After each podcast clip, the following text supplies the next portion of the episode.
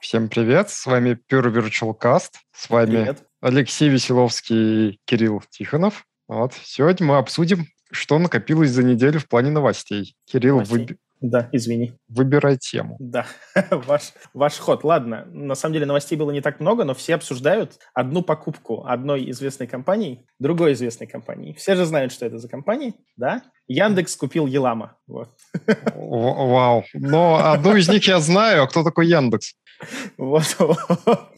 Ладно, это была шутка. Помимо того, что Яндекс хочет купить Елама, очевидно, что да, что Microsoft продолжает скупать вообще все. Вот. И она не остановится, видимо, ни перед чем. И да, и выкупили Activision Blizzard. Сейчас все рабочие чаты, вчера это или позавчера новость была, все рабочие чаты говорят об одном и том же. Все говорят про одно и то же. Вот. Шутки и мемы идут везде. Ну, то есть там картинка с э, логин-пейджем World of Warcraft, а внутри э, этот, э, обои Windows внутри стоят. В общем, шуток очень много, но на самом деле тема интересная. Куда идет Microsoft? Вот что, что с ним будет и каким огромным монополистом на самом деле Microsoft стал. Осознание приходит почему-то только сейчас. Если... В Microsoft захотел купить Warcraft. Так и не только Warcraft. Где-то в Телеграме писали, что 69 э, миллиардов, по-моему, да, эта сумма была? Угу. Вот 69 миллиардов долларов – это ВВП Болгарии.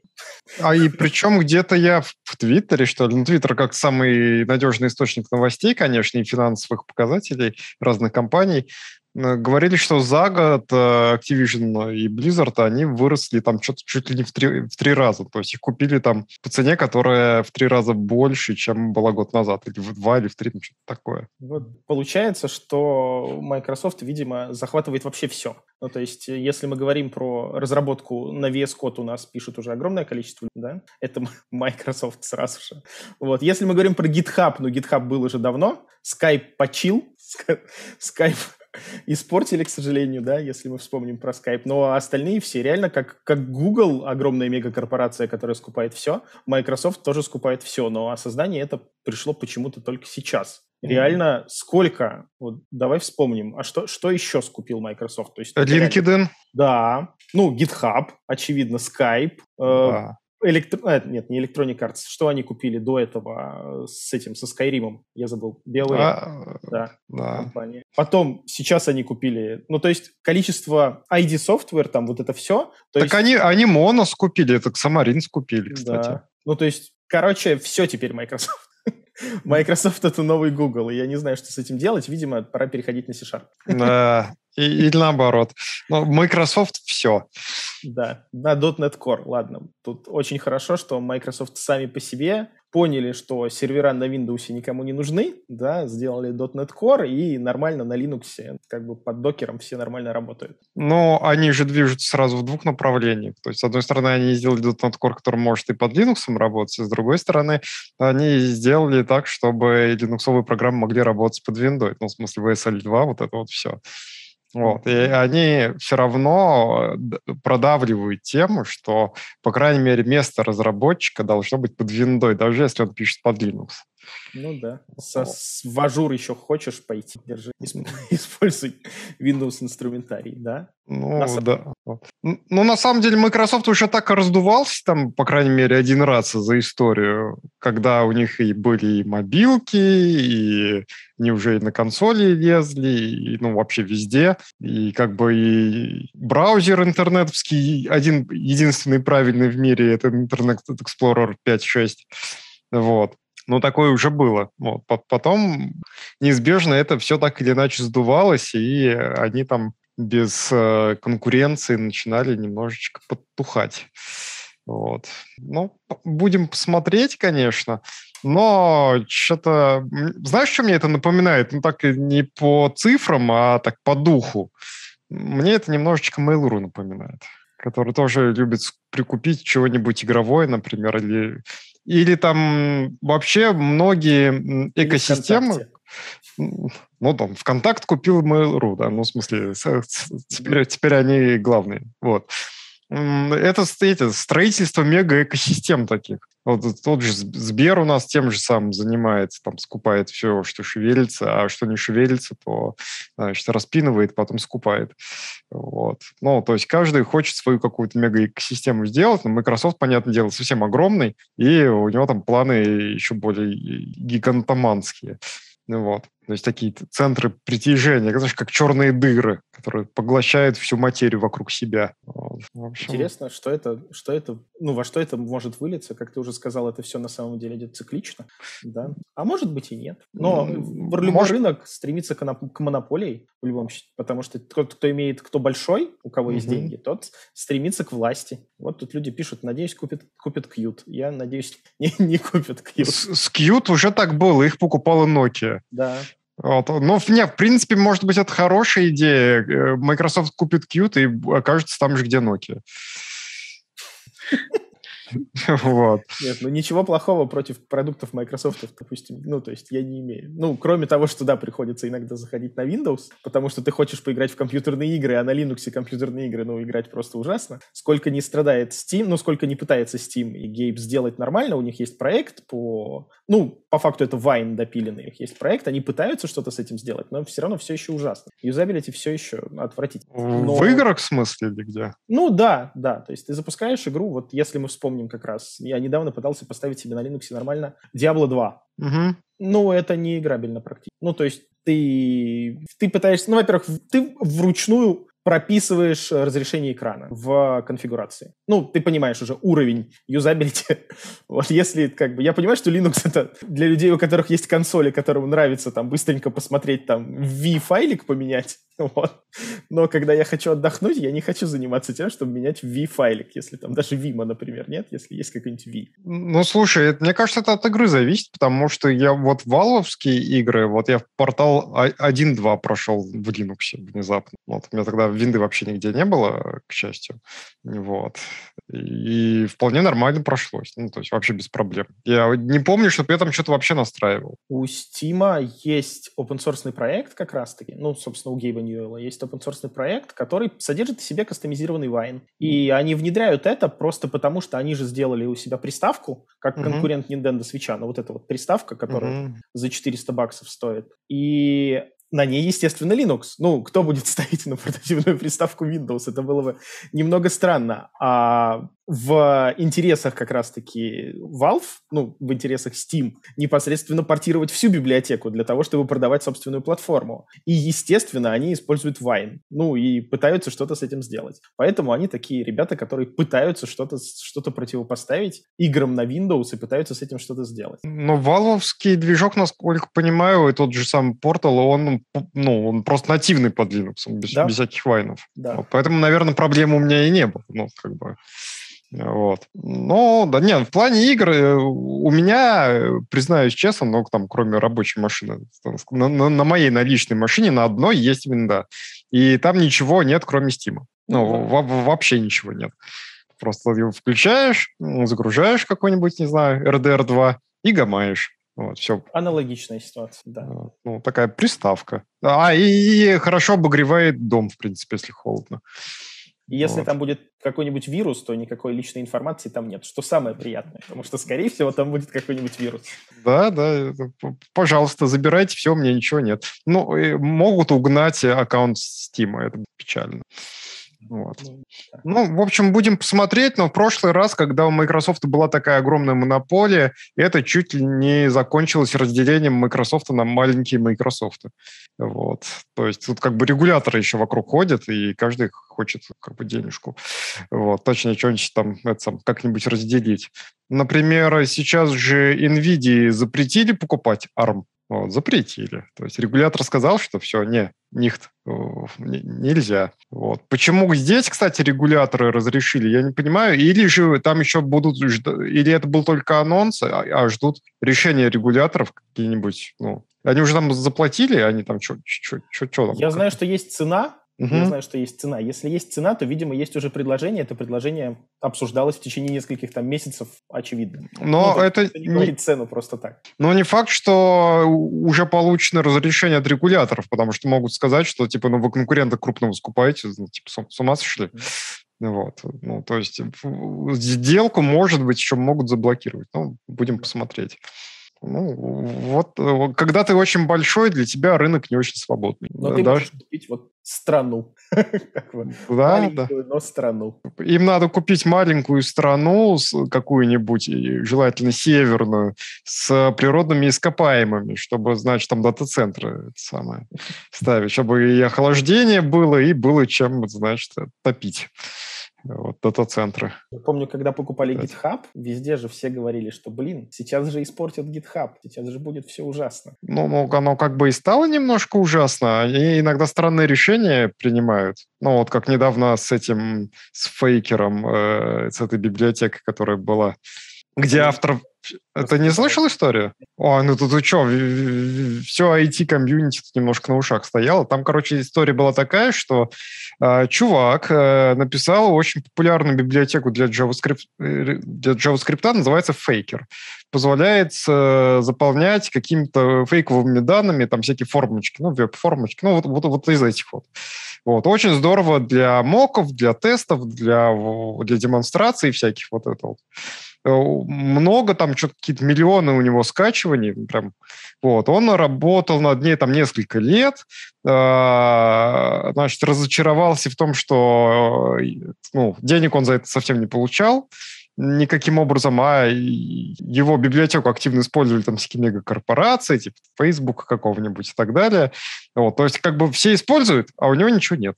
Вот. Он сказал, что-то мне надоело, взял и сделал комит в свой репозиторий, GitHub репозиторий, где, значит, все удалил. Вот. За что ему Microsoft, ну, GitHub, но на самом деле Microsoft, э, заблокировал аккаунт в GitHub, вот. Э, в том числе к его приватным репозиториям, то есть он полностью его заблокировал, вот. Но и откатил, так сказать, репозиторий в предыдущее состояние. Вот. Ну, то же самое в NPM произошло, но в NPM это как бы там, десятое дело.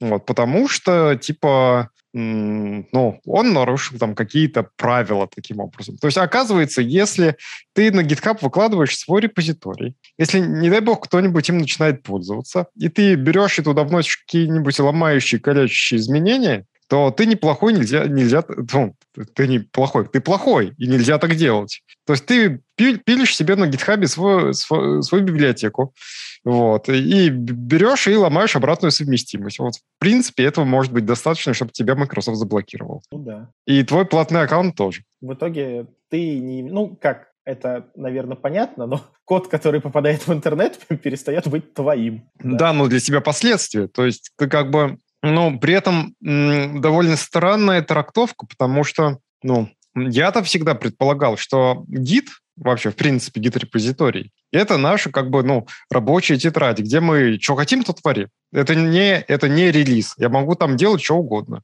Вот когда я релизный пакет собираю, ну, там, да. Ну, там, если бы я условно, например, взял и в NPM, там, Конане, где угодно, и какую-нибудь конкретную уже версию ранее опубликованную поменял бы таким образом, что я бы туда внедрил какой-нибудь зловред или что-нибудь такое. Вот это, кажется, не кошерное поведение. Но в исходниках я могу творить, что хочу, но это же как бы, ну, это же исходники, это же не релиз. Вот, ну, штуковина. Ну, вот, короче, ну, там... что с играми. вот что можно сказать. С играми, да, будет интересно. Так, ну что, двигаемся куда-нибудь дальше? Что у нас там да? есть? Еще? Из, из новостей, ну, со создатель SysOF из Nginx ушел из Nginx, да, создатель Nginx ушел из Nginx, вот. Ну, мотивация была примерно следующая. Я хочу заниматься собственными проектами и хочу проводить больше времени с семьей. Сейчас у меня скупая мужская слеза течет невидимая по щеке, потому что я тоже хочу заниматься собственными проектами и хочу проводить больше времени с семьей. Но, Но он же там, насколько понимаю, уже давно особо программированием-то не занимался. То есть там... Ну, это не Linux. да, вот. И понятное дело, что он там куда-то в сторону менеджмента сдвинулся. Вот, и его там, наверное, все окончательно задолбало. Но человек заработал себе, э, по сути, практически на хорошую такую творческую пенсию.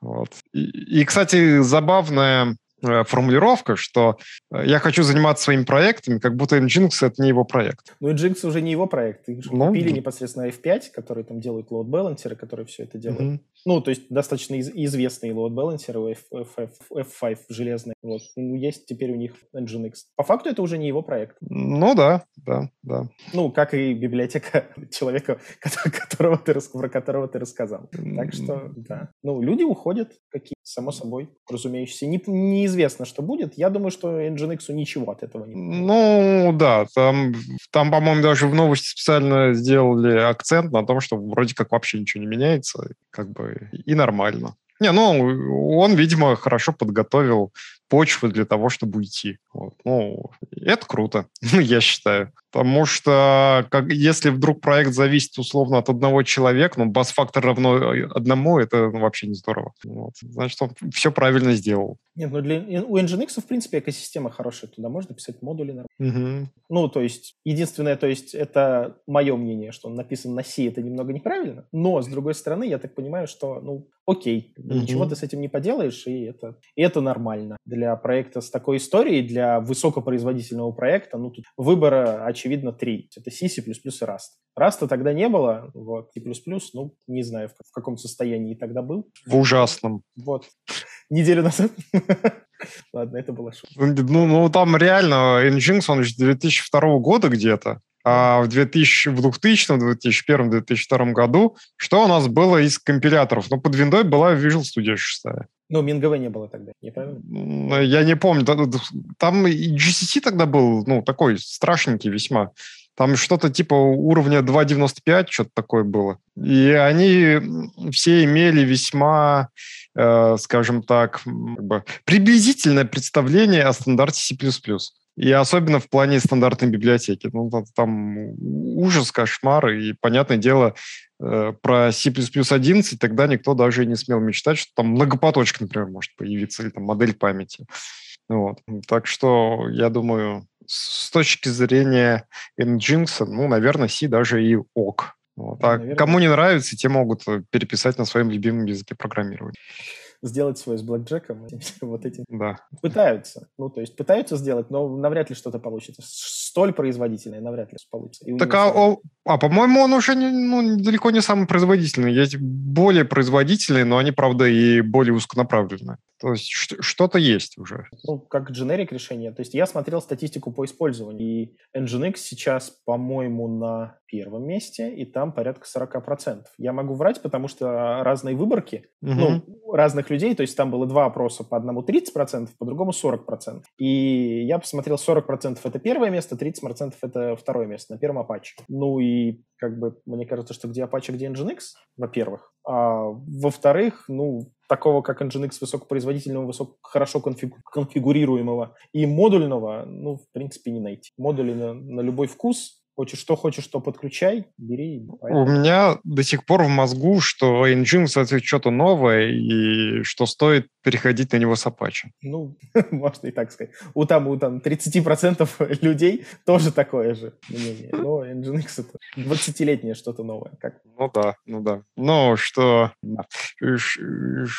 он, э, скажем так, Nginx уже умеют пользоваться очень большое количество людей, и куда-либо им пересаживаться довольно тяжело. Ну, просто потому что опыт огромный накоплен. Поэтому там любые более быстрые товарищи, а, ну, им надо как бы доказывать, что в данном конкретном применении выиграешь больше, чем потеряешь. Да, именно так. Ну, то есть боль от перехода еще тоже. Угу. Ну, и там непонятно, какие там уязвимости будут, еще чего. Потому что с Nginx вроде как все более-менее понятно.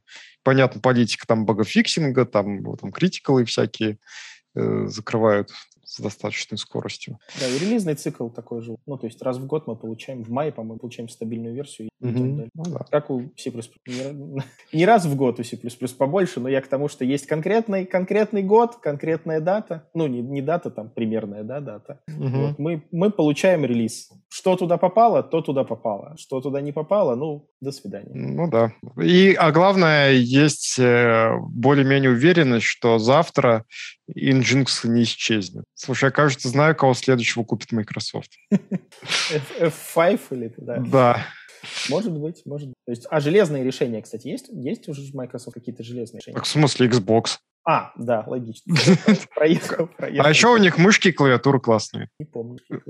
Есть. А у них всегда были, и 20 лет назад были. То есть там еще у них была такая там кривая, кривая эргономическая клавиатура. Она даже на установщике Windows 95, по-моему, была. Помню. Ну, то есть Windows 95 я помню, но вот этого я... Или даже Windows 3.1. Ну, где, где-то там это было. Точно не 98. В 98 были тигры красивые, темы появились. Было так круто. Куда Все исчезли, непонятно.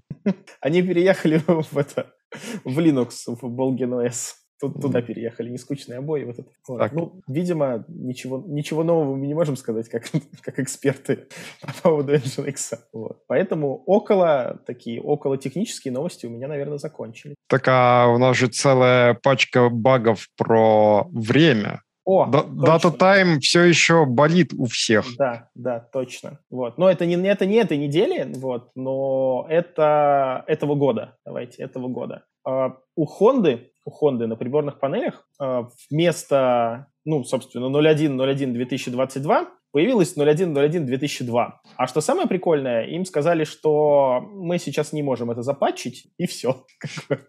Ждите. И оно до сих пор не работает. То есть э, все еще не работает. Сколько времени прошло, и все еще у людей на приборных панелях написано 2002. Что там происходит в Embedded со временем? Видимо, верните мой 2002, как, это выглядит. Круче было только у московского метро. Но у московского метро было недолго. У московского метро это было там буквально полчаса или час. Я не знаю, видели ли вы эту новость. Там появилась ну, вот это вот табло, где ожидаем, а там появился 13 месяц. То есть они продлили себе 2021 год, там появилось 01 13 2021. Вот что значит нет стандартной даты и времени, нет стандартного класса под дату и время. Ну, или есть, но его не используют. И плюс-плюс он есть, но почему-то, видимо, не используют. Или там какой-то другой язык, я не знаю. Что там может? В Хонде, наверное, там не плюсы. В Хонде, скорее всего, там C какой-нибудь. Там даже, наверное, скорее Вообще у Automotive, насколько я знаю, очень активно используют кодогенерацию. То есть там это может быть какая-нибудь моделька на MATLAB на, нафига, ну, в смысле, не ML-моделька, а, как, конечно, не автомат, бесконечный автомат, что-нибудь такое. Вот. И дальше идет кодогенерация в C, вполне возможно. Может быть, даже какой-нибудь код на MATLAB генерируется. То есть они там как-то это все верифицируют. Ну и по ходу дела, может быть, что-то с типами произошло. Ну, видимо, да. По поводу кода генерации, кстати, ну, то есть я сейчас поймал себя на мысли, что фу, кодогенерация, за что? Вот, а вспоминаешь, что как бы используешь ее везде, тот же протобаф, там любые, любые другие вещи, или тот же самый Qt с их MetaObject компайлером. Нет, только что передумал. Кодогенерация хорошо. Пользуйтесь кодогенерацией. А, еще в тему, что-то я где-то слышал, что где-то в Microsoft, по-моему, в пресловутом, э, была э, опасность переполнения, точнее как, где-то э, дата и время кодировалось в int32, причем вот прям цифрами. А потом оттуда, значит, это число toString, и оттуда вырезался день, месяц, год. Ну и понятное дело, что там... До, до, до, до, и это все, и, но это все int32. Соответственно, там вначале там де, день, потом месяц, потом год. Ну, все, все как мы любим все как американцы любят. И, соответственно, вот как бы... И это signed int. Ну, и, и все, и привет переполнение. Ну, понятно. Вот. Такое было на бирже, кстати, недавно. Я не помню, там был какой-то индекс, у которого... А, или это где-то на бирже был, я, я, я, я не помню. Вот, вот что-то где-то вот, вот такое, да. На бирже там было, там был какой-то индекс очень дорогой, вот, стоимость которого была очень большая, потому что было очень большое количество акций внутри, вот, и стоимость там одного вот этой части, она была настолько большая, что просто все не влезло, и что-то сломалось. Ну, к сожалению, я не знаю этой новости, ну, то есть полноценно не знаю, я знаю, что что-то сломалось. Ну, короче, время — это сложно. Да. А, э, я, я, о, я нашел. Э, значит, это в MS Exchange недавно было. Молодцы. Вот, и из-за этого переставала ходить почта. А, я сейчас зачитываю, значит... Э, почтовых... Она ходила в прошлое, наверное, каким-то образом. В MS Exchange сегодня перестала ходить почта, когда сегодня из-за ошибки 2022 года. Дело в том, что для обозначения версии антиспам списков в этом почтовом сервере разработчики использовали формат так, 2.2, 0.1, 0.1, 0.02, чтобы это не значило. А где 22 это 22 год, а 0.1.0.1 день, день и месяц. Вот. Проблема в том, что они хранили это длинное обозначение в формате число, которое вмещает в себя числа не больше 2 в степени 30, 31. Вот. Соответственно, 21 год в такой формат влезает, а 22 уже нет. Короче, вот, к вопросу... Придумали себе проблему миллениум. Если ты помнишь проблему миллениум, да, которая да. была... Все же паниковали тогда. вот. А сейчас потихую в 2022 году вот, можно да. получить. На байтиках сэкономили зато. Да. Но, кстати, могли бы немножко отсрочить проблему, если бы использовали все-таки Unsigned. Немного? Я думаю, что много. Ну, там типа лет на сколько, на 20 бы, наверное, отсрочить, потому что вначале у них 22, а так бы была бы четверка uh-huh. первая. Да. Вот. И что потом бы у кого-то почта перестал бы ходить. Не все продукты живут столько, так что тут либо Ишак, либо Падишах, да, либо Exchange, либо Microsoft. А сколько Exchange лет? Наверное, уже лет, больше лет 20, это точно. А надо загуглить. Надо давай, загуглить. надо, давай. Потому что это на самом деле интересно. Я думаю, что да, он старенький, но с 2000 там... 96 -го года. Ой. С 1996. 25 лет ему. Да, хорошо. Так, так что он имеет все шансы дожить принципе. Да. Может Есть быть... теория, что если продукт живет долго, то он проживет еще дольше. Ну, собственно, а если продукт новый или у него какие-то там, ну, то есть он совсем недавно, то, скорее всего, либо он умрет, вот, либо он продолжит. Но вероятность того, что он умрет, он сильно-сильно больше. Ну да, ну да. Но хотя иногда старые продуктики тоже умирают внезапно. Казалось бы, такой там... Но нет. Skype. Вот оно... Ну, слушай, он до сих пор живой, у меня есть знакомые, которые им пользуются. ICQ, я вспомнил, да. Есть реинкарнация, реинкарнация ICQ была не так давно. Ну да, ну так ее же купили, а это же да. теперь корпоративный мессенджер. Да. Вот. Так что живет... Интернет-релей чат, Ирка до сих пор развивается. Там новый протокол пилит. А я так понимаю, что, ну, то есть ты берешь, просто создаешь свой сервер Ирки. В чем проблема? Свой сервер ICQ ты не создашь. Ну, ты Jabber, да, будешь использовать вместо этого. Ох, как разговоры старперов пошли, да. Так Jabber, в смысле XMPP, тоже развивают? Они все зашевелились, понимаешь? Да. Вот. Хотят есть... урвать у Телеграма корону или что? Ну, Телеграм, к сожалению, все-таки довольно-таки проприентарное решение, несмотря на open клиенты. Поэтому, как бы, то есть я бы скорее поставил на то, что через 20 лет будет Ирка жива, чем что Телеграм будет жив. Вот. Ну, потому что Ирка уже сколько? Ну, лет 30, наверное, живет точно. Да, если не больше. Да. Мой любимый гуглеж интернет рейлей чат. Он даже не пишет, когда она появилась. Ну, ну правильно. Да. Такого, такого не бывает. Да, появилась до, до интернета. В 88 году появилась. А, ну, а, ну а короче. я появился в 89-м. Да, ну, короче, Ирка нас всех еще переживет. Тем более, что они там, как-то сейчас говорят, я в радио типа подслушал, потом еще погуглил. Они там развиваются, там вроде как и мобильные приложения прям уже классные есть для Ирки. Я прям думаю, надо туда переезжать. Снова. Welcome back. Ну, технология это хорошая, на самом деле. Ну, то есть технология была... Для того момента ты делаешь свой сервер и давай общаться. Прекрасно. Клиенты open source, клиентов просто гора. Включайся, хочешь. Хочешь, пиши свой. Да. И плюс, и плюс... В Ирке-то что прикольно, что там как бы это не как сейчас мессенджер обязательно, что у тебя как бы mobile first, вот это все, привязка к номеру телефона, ты просто заходишь и пользуешься как бы. Ну, можешь зарегистрироваться там на всякий случай.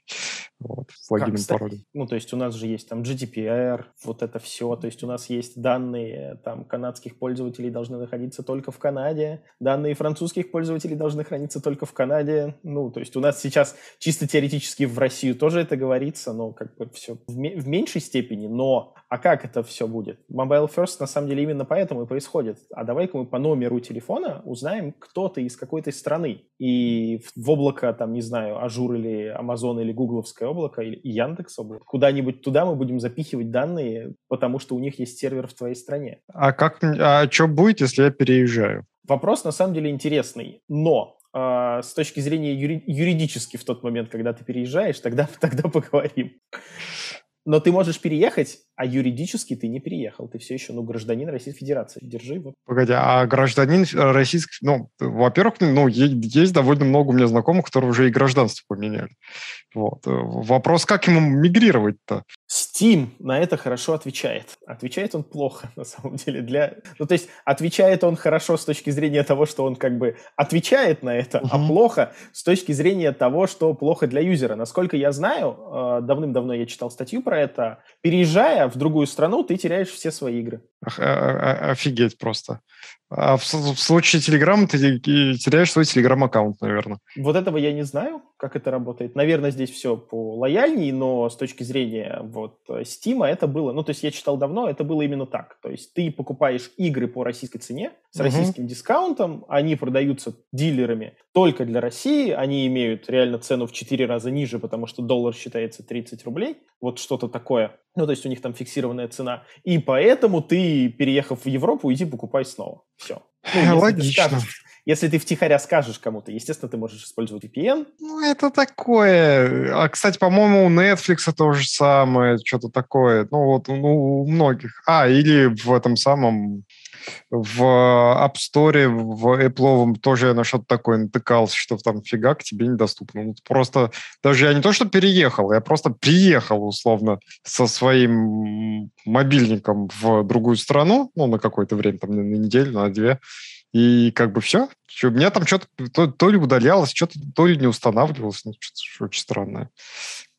Так что да там, где, ну, то есть раньше, если мы вспоминаем про большой свободный интернет, как это было прекрасно, да, раньше была Ирка и так далее, то сейчас, сейчас все немного по-другому, вот, и сейчас он пытается быть более таким зарегулированным с этим. Я не знаю, хорошо это или плохо, наверное, наверное, это просто с этим нужно. Ну, да. А вот что все в Стиме хорошо, тогда я не прав, да. Если, да, если есть кто реалоцировался в другую страну. А вот Сергей как раз да. Да. А, все тогда. Отлично. Тогда я не прав. Ну, то есть я читал статью, она была достаточно старая, вот, и там говорилось именно про то, что, переезжая в другую страну, теряешь все, что можешь, типа. И покупая в Стиме сейчас в России, ну, то есть я читал эту информацию о том, что вы покупаете эту штуку для того, чтобы играть только из России. Это доступно только в РФ там и СНГ. Окей. Слушай, ну это же как с телевизорами с умными. То, то есть их тоже нельзя купить за рубежом и здесь использовать. Да. Ага. А LG, по-моему, они детектируют, от, откуда, из какой страны твой умный телевизор стучится в интернет, и они тебе блокируют умные функции. А, все очень просто. У меня есть такая штука, как э, DNS Loophole. Это. Ну, у меня типа Raspberry Orange Pi, uh-huh. вот, внутри стоит э, там Debian, внутри под Debian крутится докер-контейнер, в докер-контейнере находится штука под названием, блин, я забыл, как называется. Ну, в общем, кастомный DNS-сервер, у которого есть блэклист. И если uh-huh. телевизор идет у меня в интернет, он идет у меня в интернет на сайт LG, а сайт LG показывает, ну и вся реклама так работает. Uh-huh. Сайт LG и вся реклама показывает следующее. Извини, вот ты хочешь на сайт LG рекламный, это 127.001. Телевизор такой, ну ок, пойду, пойду на localhost, пойду посмотрю. Э, да. Вот. Но в... картридж для принтера не сразу заработал, а в картриджах есть что-то гео. Это... Ну, картридж, э, картриджи для принтера могут быть умными, они сейчас, ну, как бы, основная статья дохода э, производителей принтеров, так что вполне возможно, что там GPS есть. Я, я знаю, на станках есть GPS. Вот на станках точно. Станки большие, дорогие. Uh-huh. Там ставится GPS-датчик. А, для чего это сделано? Потому что если ты ну, то есть, если большая компания продает большой станок, там, не знаю, листогиб какой-то и что-нибудь такого плана, там, гильотину, листогиб, что, что угодно. В общем, большой, большой станок там за миллион рублей. Вот. Он ставит туда GPS-датчик. И если его передвинули, значит, его перепродали. Если его перепродали, то, значит, нельзя, потому что договор был сделан между вот этой компанией и вот этой компанией. Он просто перестает работать. Ему удаленно говорят, нельзя. Листогиб а, не надо, и все. То же самое, по-моему, со всякими турбинами, но вообще со сложным технологическим высокоточным там оборудованием, вот это вот все. Раньше это был Starforce, вот. угу. теперь это Denuvo, а теперь это пошло и на железо. У нас есть Starforce для железа. Уж хорошо на одежду не пошло. Представляешь, пересекаешь ты границу, и все, она так, и нету. Если мы перейдем к тому, что, о чем говорит Илон Маск а, про чипы, вот, это, вот здесь будет хуже. Чипы, чипы. Вот, то есть ты выучил C++ за 21 день, пересекаешь границу, и понимаешь, что ты ничего не знаешь. А ехал ты на собеседование куда-нибудь в Facebook, да, на он-сайт, последний этап, давайте к нам. И в этот момент будет тебе очень плохо. Давайте быстро пишите на доске, а ты не помнишь ничего. Даже как писать на доске. Да, там, скорее всего, да, что-нибудь такое. Да. С этим будет тяжело. Ладно, переходим тогда к следующей теме, а именно к обсуждению вот этой замечательной статьи. Да, надо скинуть. Наверное. А я уже скинул в чатик. А, я просто не вижу в чатике Ютуба. В чатике Ютуба я... Как? В чатике Ютуба должно а, быть видно. все, теперь да, теперь видно. Отлично. Там э, человек набрасывает. Ты прочитал статью? Ты можешь э, описать, что он набрасывает? Я начал читать статью, потом начал гореть production, потому что Cisco телефоны, оказывается, что создали новый, ну, запихнули новый Certificate Authority к себе, вот, и мне нужно было быстро обновлять Certificate Authority на production. Поэтому я прочитал первую часть, да. Первая часть э, говорит о том, что все статические языки, все статические языки страдают от того, чтобы становиться сложным. И они обязаны становиться сложными, все языки. И там говорится, что если хочешь простоты, используй динамические языки программирования, насколько я понимаю. К примеру, там говорилось про Go, который в итоге, ну, то есть для Kubernetes написал свой динамический полиморфизм. Ну, то есть вот это все. Прав я или нет? Ну, да, ощущение такое, но там немножко более сбалансированная, на самом деле, статья. Если Э, пройтись по примерам, которые в начале вот он как бы приводит, там довольно интересно. То есть ну, в начале он показывает, что где э, есть некоторые встроенные возможности в язык стати... со статической типизацией, вот, и что их, в принципе, можно в динамическом виде тоже реализовать. Но понятное дело, что в динамическом виде оно выглядит страшно. Вот, но зато открываются там некоторые возможности. Вот. Потом он идет э, наоборот, что типа динамические возможности, то есть то, что э, в рантайме у нас делается, можно сделать и в compile тайме. И там становится все очень совсем очень не очень. Ну, в частности, например, можно целочисленную арифметику на типах сделать. Ну, число пиано, вот это вот все. Вот. Но это просто у него иллюстрация, что эти два мира, значит, могут друг друга дублировать. Все, что вы можете в compile тайме сделать, вы это же можете делать в фронтайме, ну и как бы типа наоборот. Вот. Э, я не вполне согласен с тем, что он, ну, как он определяет, что такое статическое, э, ну, мир статики, мир динамики, чем они отличаются. Ну, например, он говорит, что if, например, это чисто э, динамический уровень. Вот. Ну, очевидно, что это не совсем так, потому что if компилируется на этапе компиляции в машинные коды. Исполняется он потом, понятное дело, на этапе ну, во время работы. Но там, ну, в принципе, понятно, о чем он говорит. Он говорит, что у нас э, в сложных языках программирования, в богатых, ну там типа C++, Rust, Haskell, там еще чего-нибудь, э, у нас как бы каждый такой язык состоит из нескольких языков на самом деле. Вот. И там но он говорит про два языка. На самом деле, если посмотреть на любой сложный язык, там и на грамматику, и на семантику, там можно выделить на самом деле не два языка, а несколько языков. Ну, то есть, да, например, там можно выделить язык объявления модулей и язык э, там потрохов функции там условно. Вот. Но неважно, он говорит, что там каждый такой язык содержит там два мира, два языка, один статический, то, что на этапе компиляции происходит, и, ну, то есть какой-то код может выполняться на этапе компиляции. Вот. И другой язык там динамический, который там динамический в том плане, не в динамически типизированный, а динамический в том плане, что код выполняется на этапе исполнения программы. Вот. И что, к сожалению, эти два э, языка очень разные. И там условно для того, чтобы на этапе компиляции э, выполнять там, какую-то арифметику, приходится обмазываться там типами и на них городить э, числа пиано вместо того, чтобы просто там писать 2 плюс 3. Вот. Э, и говорит, что это очень большую сложность привносит, э, очень невнятные ошибки, если там что-то идет не так, ну и так далее, и так далее, и тому подобное. Вот. Язык, язык препроцессоров C. Да, там и про это тоже есть в статье. Вот. А, ну, говорит, что вот есть проблема. И что, в принципе, говорит, идеальным решением, самым идеальным решением э, является const-expr. При этом он C++ не упоминает. То, то, то есть... говорит, кон, кон, тогда const-eval говорит, потому что const-expr не говорит ничего. А, а const-expr, это, он ссылается на статью в Википедии, это называется compile time function execution. Mm ну, function execution. Вот, то есть он тут как бы не про, не, не про плюсы, а про концепт говорит. Вот, вот это было бы замечательно. Вот. Э, потом он там немножко про зависимые типы говорит, э, про Идрис. Ну, говорит, Идрис это ну, очень сложно, очень круто, но очень сложно. И приводит пример, как на Идрисе с помощью зависимых типов сделать э, принт типа безопасный. Вот.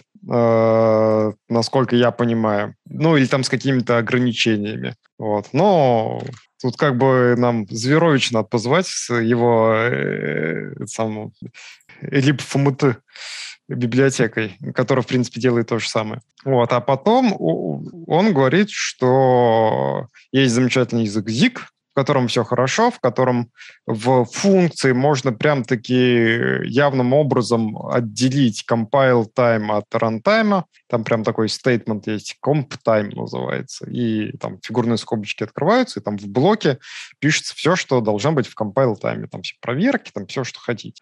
Вот, и говорит, вот Zig вообще всем хорош, очень хорош, вот прям, ну, и там немножко слишком много, опять-таки, фигни в случае runtime ошибки, фу, runtime, compile time ошибки происходит, но я, говорит, уверен, что это можно исправить. Вот. Но, но, говорит, э, у Zig а одна есть проблема. У Зига есть проблема, что это системный язык. Хотя написано, что general purpose, но он все равно системный потому что ну, потому что, говорит, невозможно сделать э, системный general purpose язык одновременно. Э, или, например, говорит, с, в случае работы с памятью для, для системного языка вы не хотите никаких борроу-чекеров, ничего такого, потому что это ничего общего с бизнес-логикой вашего приложения иметь не будет. Бизнес-логика, видимо, какая-то системная логика. Вот. Ну, а сборщик мусора вам в любом случае противопоказан. Вот. А с другой стороны, если у вас, вы там это все убираете, и вы работаете напрямую, ну, как, как, как в C, тогда у вас получается там как-то, ну, ошибки у вас появляются вот, который вы там будете пытаться санитайзером, кстати, поймать. Вот. И типа эти два мира никак там не свести вместе, и боль будет всегда, и, короче, ZIG это системный, поэтому пользоваться им для прикладного программирования нельзя. Вот. В общем, в общем, что я могу сказать? Надо ему открыть э, мир, э, замечательный мир э, C++ на тему констевала, констекспра и куда мы все движемся. Возможно, это и есть Грааль.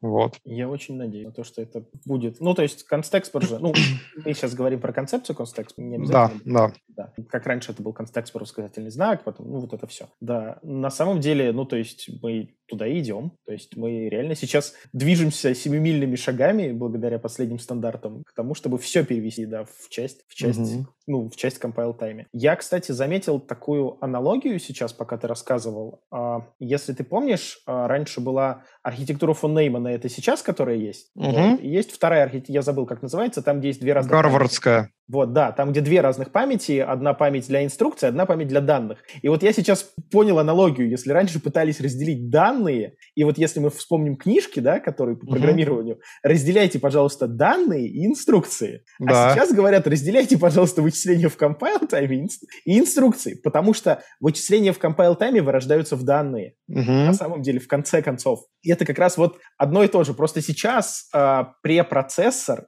настолько крут, что он может тебе, ну, препроцессор в общем виде, да, мы имеем в виду, он настолько крут, что он полный по Тьюрингу и может решать тебе программы. Просто насколько круто развились компиляторы, что компиляторы могут тебе в момент компиляции компилировать и выполнять уже нужные программы. Но по факту это вот вся та же проблема, потому что мы хотим сейчас э, отделить данные, хоть и они вычисляются, там мы пишем язык, язык для работы с данными, мы хотим отделить данные от, инструкций. Все то же самое. Все mm-hmm. те же самые вот эти вот две архитектуры, две разных памяти, как раньше это были гарвардские фон Все то же самое. Ну, то есть проблемы-то точно такие.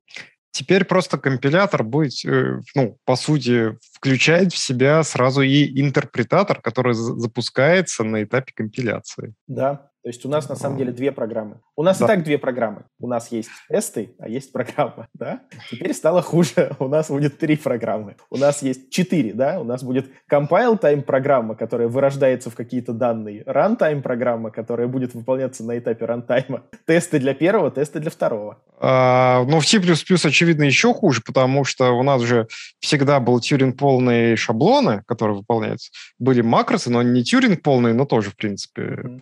Вот. Вот. А теперь еще есть констекст, про который выполняется не в момент, насколько я помню, не тогда, когда инстанцируются шаблоны.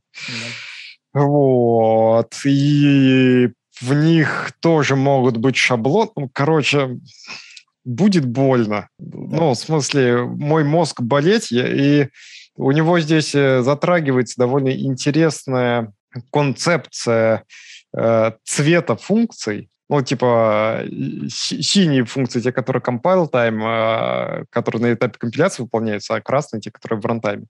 Вот. А, и вот я реально хочу, ну, прям как в Зиге. Ну, так мы про Зиг уже поговорили. Вот. А, там комментарий э, в чатике.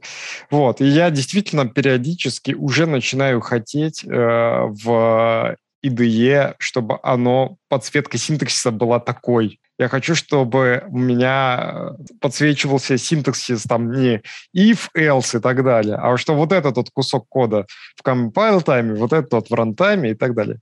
Особенно сильно я этого хочу, когда, знаешь, не, не на плюсах пишу, а на симейке. Потому что там вот это вот э, время конфигурации, вот это время гене, сам генерации, а вот это вот время компилирования, ну вот вот, там вот кажется, вот если кто-то пишет IDE для семейка, возьмите, пожалуйста, на вооружение, а то мой мозг болеть периодически.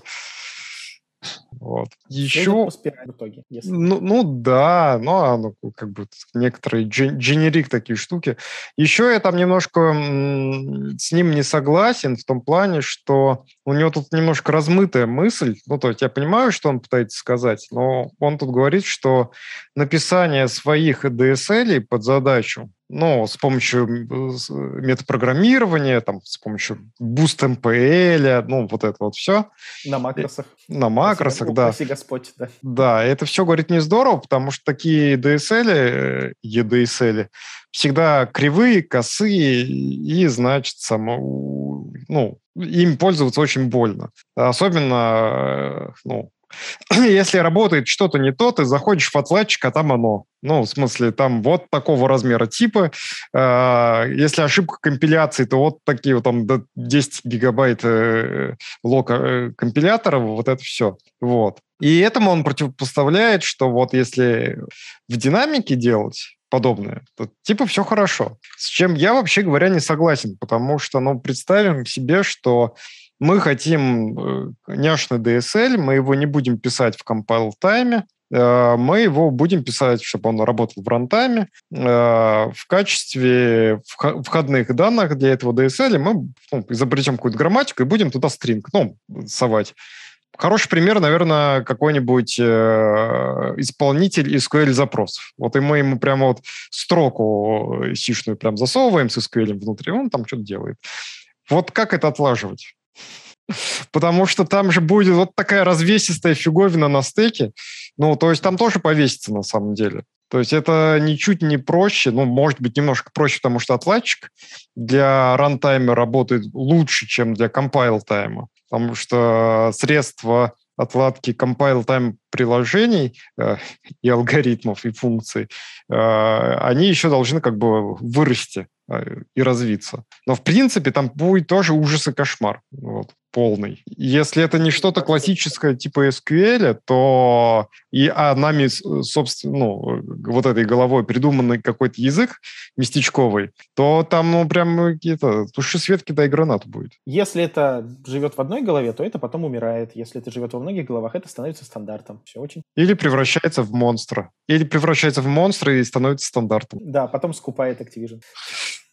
Вот тут пишут, что есть еще D, и там все конст-экспорт. Ну, D, в принципе, пытался вырасти как э, язык э, C++ done right, да? Ну, то есть мы помним, как уход Мейерса туда и в, в эту сторону. Но... Александреску. Ну, и Мейерса тоже. А, Мейерс тоже что может, может быть, я вру. Может быть, я вру, кстати, да. Может быть, я вру. Вот. Э, Александреску точно. По-моему, по-моему, Мейерс тоже. Ну, может быть, да, может быть, я не прав. Но суть в том, что, блин, не выстрелило же в итоге. То есть тут подошел Rust, подошел Firefox с Rust, а оно выстрелило. А вот эта часть нет. Так оно, мне кажется, не выстрелило немножко по другой причине. То есть эта часть D, она, в принципе, прекрасна. Ну, то есть там сделано, в принципе, все очень неплохо.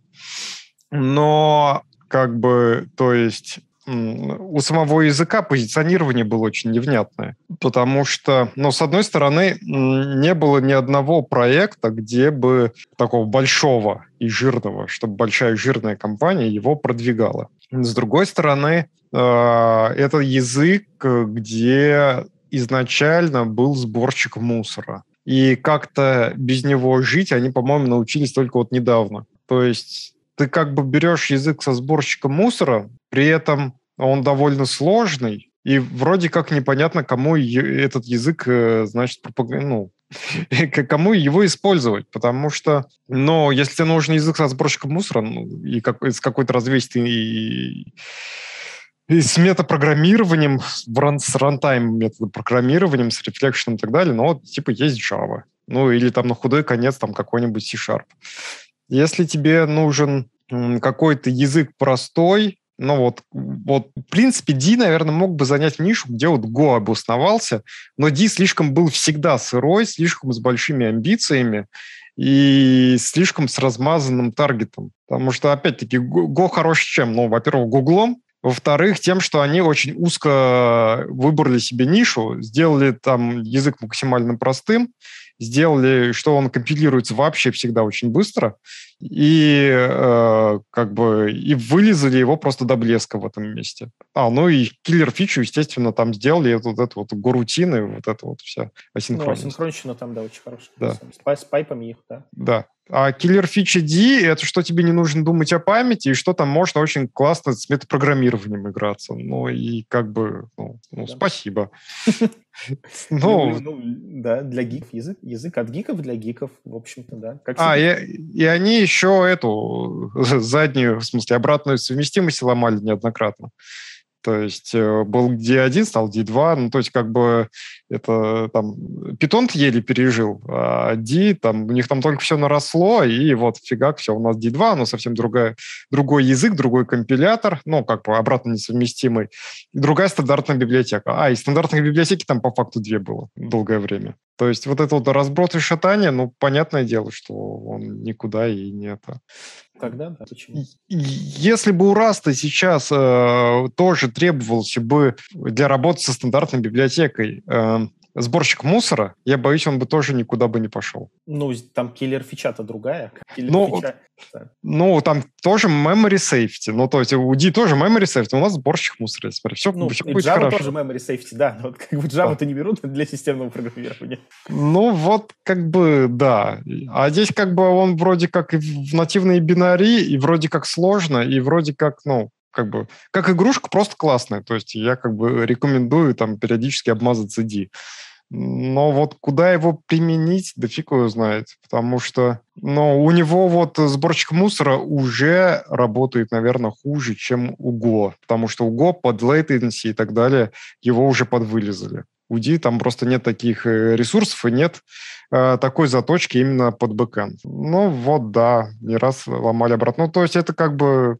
А при этом в Go, например, там они их, наоборот, ругают за слишком большую консервативность, потому что они там ничего не ломают, черт возьми. Ну, или почти ничего не, не ломают. То есть они очень консервативны, а это, кажется, то, что полезно для бизнеса, хотя немножко скучновато для гиков. Да. Ну, сколько их просят по поводу... А, кстати, там же, там же сейчас в Go, насколько я знаю, там наконец-то сказали, все, будут дженерики. Да, да, да. Вот. Уже есть э, 1.18 версия Go, бета, бета, это еще не релиз. Вот, я даже немножко пощупал, я в, в Godbolt, кстати, можно погонять.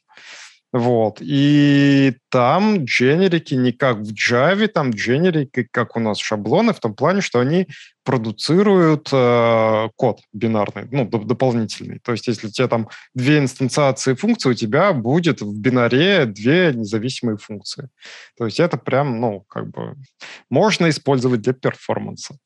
Вот. И там нечто похожее на наш концепт есть. То есть я немножко шучу, что, э, вероятно, в Go широкое применение концептов найдет себя быстрее, чем в C++. Ну вот это да, это неожиданно.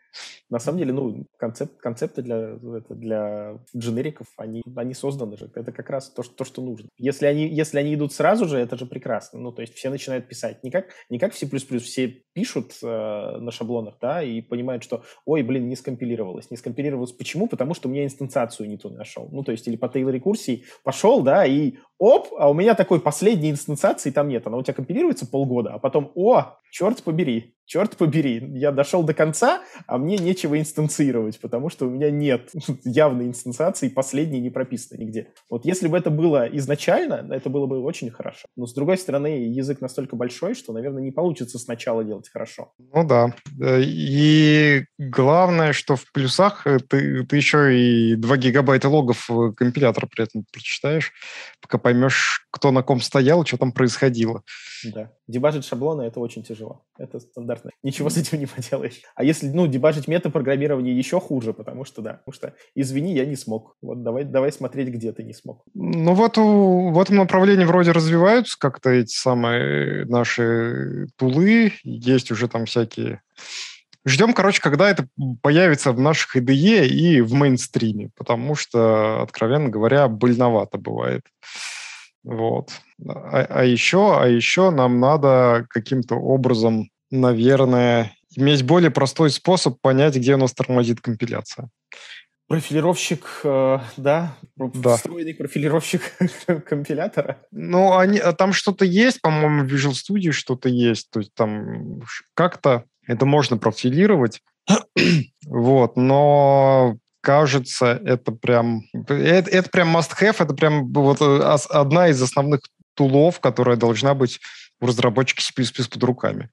Потому что начиная с определенного размера проекта, а иногда и с маленького проекта, если ты там уже Boost какой-нибудь используешь, не дай бог, вот, ты начинаешь сталкиваться с тем, что э, чем дальше ты разработка у тебя идет, тем медленнее у тебя внедрение любой фичи, тем медленнее у тебя любой эксперимент на коде происходит. То есть если в начале проекта у тебя там что-нибудь поэкспериментировать, посмотреть, это там занимает условно там полчаса, то через пять лет разработки это уже может занимать неделю. Хотя размер эксперимента тот же самый. Миловидов как раз говорил, что он компилирует код, в уме как раз. То есть он пишет пишет код, нажимает скомпилировать, после этого читает. Это на ZeroConf как раз uh-huh. было. Ну, то есть на, в рекламе ZeroConf было. Там Миловидов говорил, я компилирую код в уме. Я нажимаю, ну, то есть я сейчас пишу что-то, я нажимаю скомпилировать, компилирую его параллельно компилятору в уме и понимаю, что он не скомпилируется.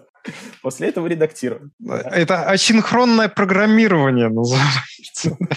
А у меня, кстати, тоже так было. И, кстати, я вот сейчас вспоминаю, когда у меня это было. Ну, это по, работе, по работе, естественно, было. А еще это было, когда я участвовал там в каком-то мероприятии как раз ClickHouse а, где можно было прийти и попробовать и нанести ClickHouse у пользу. И вот я именно ClickHouse компилировал. И вот пока он компилировал, я понимал, что он не скомпилируется, я останавливал и что-то правил. Да. Ну, в JavaScript хуже. Давай так, в JavaScript намного с этим. Ты не компилируешь, ты просто в рантайме получаешь в лоб. Так, ну ладно, я предлагаю э, начать потихонечку завершаться, потому что сейчас мы уже да? тут поговорили. У нас сегодня внезапно ни у одного из ведущих нету кнопочки «Остановить стрим». Поэтому вот. мы просто выйдем. Да. да, поэтому просто выйдем. Так что всем спасибо, кто смотрел и кто смотрел в записи. Вот.